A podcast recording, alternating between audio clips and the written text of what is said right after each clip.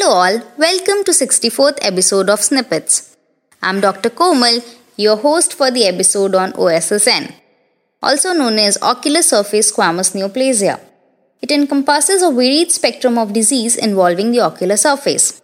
Today we have with us Dr. Rama Rajgopal ma'am, who's head of the department Cornea and Refractive Surgeries in Sankara Nethralaya, Chennai. She expertises in ocular surface tumors, surface reconstruction, and refractive surgeries. She has many papers and publications to her name. So let's hear her experience with OSSN. Welcome, ma'am. Can you tell us what actually is OSSN? So, ocular surface squamous neoplasia is a very rare tumor, but it's by far the most common uh, tumor that we see in clinical practice. How do we classify OSSN? Surface neoplasias can be classified as benign and malignant based on the tissue of origin, but we'll focus only on the ocular surface squamous neoplasia now. There are a number of ways in which it can be classified. So you can classify them morphologically into dysplasia, carcinoma in situ, and invasive squamous cell carcinoma. So when you say dysplasia, it's only the epithelium that is involved, as mild, moderate, and severe depending on the depth of involvement. When you say CIN, it is deeper than the epithelium, but the basement membrane is just about involved. But when the basement membrane is breached and the lesion invades the stroma, then it is called an invasive squamous cell carcinoma.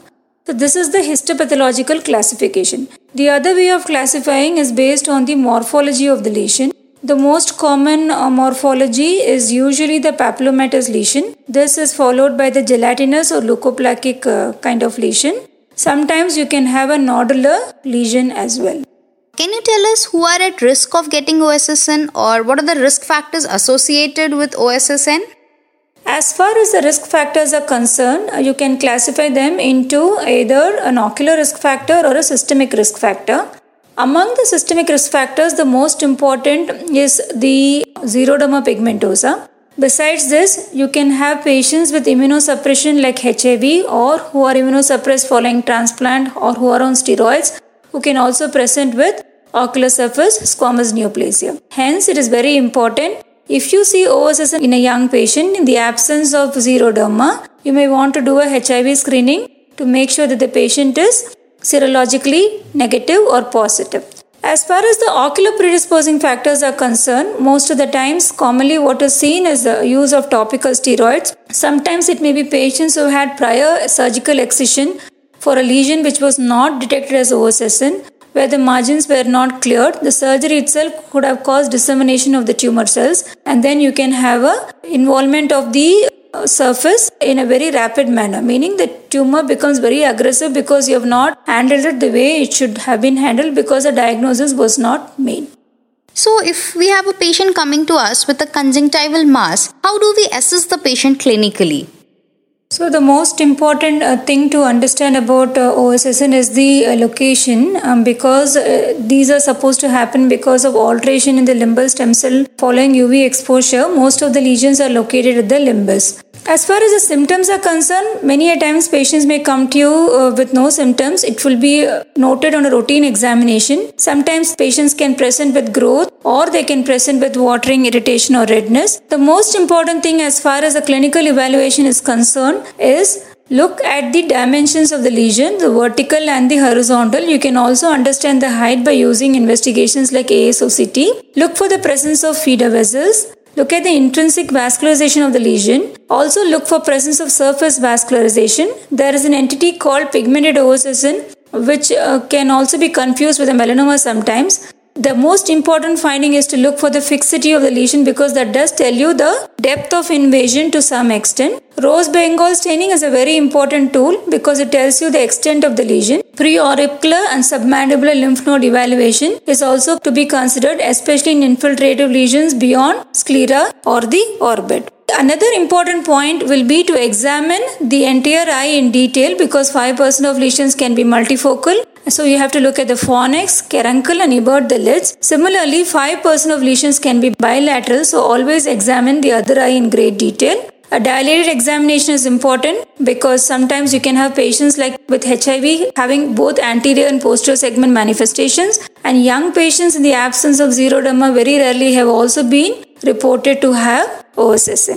What is the role of investigations and imaging in a patient who is having OSSN? The most important part after clinical evaluation is doing the right investigation. For lesions that are involving the limbus, gonioscopy is very important to understand angle invasion. Impression cytology uh, is an important tool. Essentially, it gives you information about the involvement of the epithelium, especially the superficial layers of the epithelium. It may not always be able to tell you the distinction between dysplasia and carcinoma. So, there are some limitations to impression cytology in cases of uh, mild dysplasia or when you have keratinization, sometimes you can have false positive and false negative results as well. So, the most important indication would be when you're treating a patient with chemotherapy, and you have a doubt about the residual tumor or you have a doubt about a recurrence, then definitely impression cytology has an important role to play. The next important investigation which has uh, really changed our approach to OSSN is ASOCT. ASOCT essentially can be used for conjunctival and corneal lesions. The three important findings of an OSSN in uh, conjunctival or corneal lesion will be the hyperreflective epithelium and the abrupt transition from normal to abnormal epithelium and the thickening of the epithelium in the area of the tumor. ASOCT has an index for treatment response because sometimes when you're treating a patient with chemotherapy, you may want to understand the how the size of the lesion has regressed with your treatment. So with ASOCT, you will certainly be able to understand finer details. Ultra high resolution ASOCT can give you even more finer details, but in general, any device with a resolution of about 5 to or more microns will be able to tell you about the morphology of the lesion. Important uh, investigation would be UBM. You may want to consider ASOCT or UBM depending on the case. For lesions that involve the cornea, UBM will be able to tell you the thickness of the lesion. For lesions that involve the conjunctiva, basically the sclera or beyond, UBM has a very important role to play. It will tell you about the scleral invasion, angle invasion, iris and ciliary body invasion. For intraocular invasion, you may want to consider radio imaging to understand the extent of the lesion. When a patient has a very extensive lesion invading the sclera or beyond intraocularly or intraorbitally, you may want to consult an oncologist, refer the patient to an oncologist to understand the systemic extent of the disease, wherein a PET CT may also be of some value. So, once we have diagnosed a patient with OSSN, what are the management options available for the patient? Moving on to the treatment options. So, when we talk of management of OSSN, the most common and definitive approach is surgery. Chemotherapy has a very important role to play in today's practice. As far as surgery is concerned, the primary indication of surgery will be in patients who have smaller lesions, say less than 4 clock hours, of course, when you have a very unusual presentation or a scleral invasion or a nodular invasion, chemotherapy does not have much of a role to play. In these eyes, surgery will be the definitive option. As part of preoperative clinical evaluation, it's important to do a photo documentation of the lesion. Can you tell us about the basic principle which should be followed while one is operating a case of OSSN? So, the most important advantage of surgery is that uh, you get a histopathological diagnosis, so you know exactly what you're dealing with, and you can also get a margin and base clearance, so you're almost sure that you're free of the tumor. So, as far as the surgical uh, excision itself goes, I prefer a dry field because uh, it minimizes the dissemination of the tumor cells during the surgery. Excision should be considered with a wide margin of at least 3 millimeters beyond the clinical evidence of tumor you can assess the clinical evidence of tumor by doing a rose bengal staining. Most important would be to do a no touch technique. Do not touch the tumor and the normal tissue. And after the excision, you may want to consider changing the instrument so that you don't disseminate the tumor cells again. Cryotherapy should be considered to the edges of the tumor and the limbus very carefully. Frozen section has an important role to play in certain conditions. Uh, one of the important conditions would be when you have a recurrence or you have a very aggressive tumor or a tumor involving say superficial sclera you certainly want to be sure that you have cleared the margin and the base. If for some reason the base is positive you can go back or the margin is positive you can go back and do further excision to whatever extent is possible so that you almost get rid of all the tumor cells at the time of surgery itself so the residual defect can be closed with amniotic membrane depending on the size of the defect. what are our concerns with surgery? The important concern in a large tumor, say more than 4 to 6 clock hours, is a limbal stem cell deficiency. That is why in some of these eyes we primarily prefer to do a chemo reduction and then consider surgical excision to minimize the limbal stem cell deficiency. For tumors that involve beyond the sclera or deeper portions of the sclera beyond the sclera, including intraorbital or ocular invasion, you may have to consider enucleation or exenteration. Before doing this procedure, it is important to establish your diagnosis or at least considering an incisional biopsy to know what is the kind of tumor that you're dealing with. Like I said, PET CT has a role to play in invasive tumors and oncologist referrals will need to be considered in these patients. Ma'am, you were talking about chemotherapy. Can you tell us more about the role of chemotherapy in OSSN? So, topical chemotherapy has a very important role to play in the treatment of OSSN.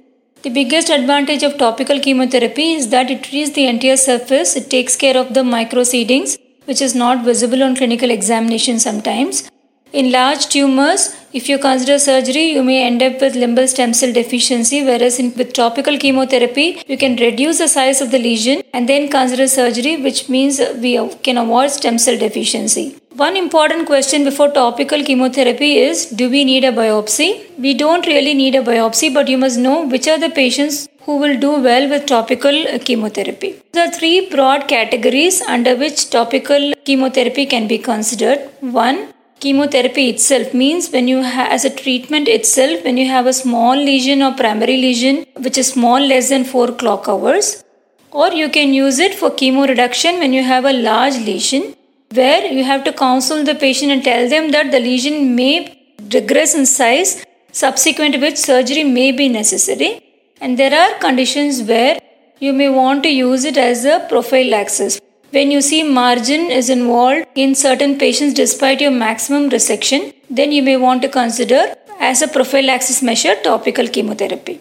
If you encounter base positivity in scleral invasion, then you certainly want to consider plaque therapy after the surface stabilizes. Now, before starting chemotherapy, the most important thing is to ensure patient's compliance. Educate the patient that there may be a need for future change of either a medical management or change of uh, strategy. You may want to consider surgery. We have a fair amount of experience with both topical mitomycin C and interferon. The biggest advantage of topical mitomycin is that it works very well in uh, papillomatous lesions and in corneal lesions. The only important limitation of mitomycin is that it can cause surface toxicity. So you may have to consider punctal occlusion after doing a syringing and ensuring the patency to minimize the risk of systemic absorption. Mitomycin is far less costly as compared to interferon.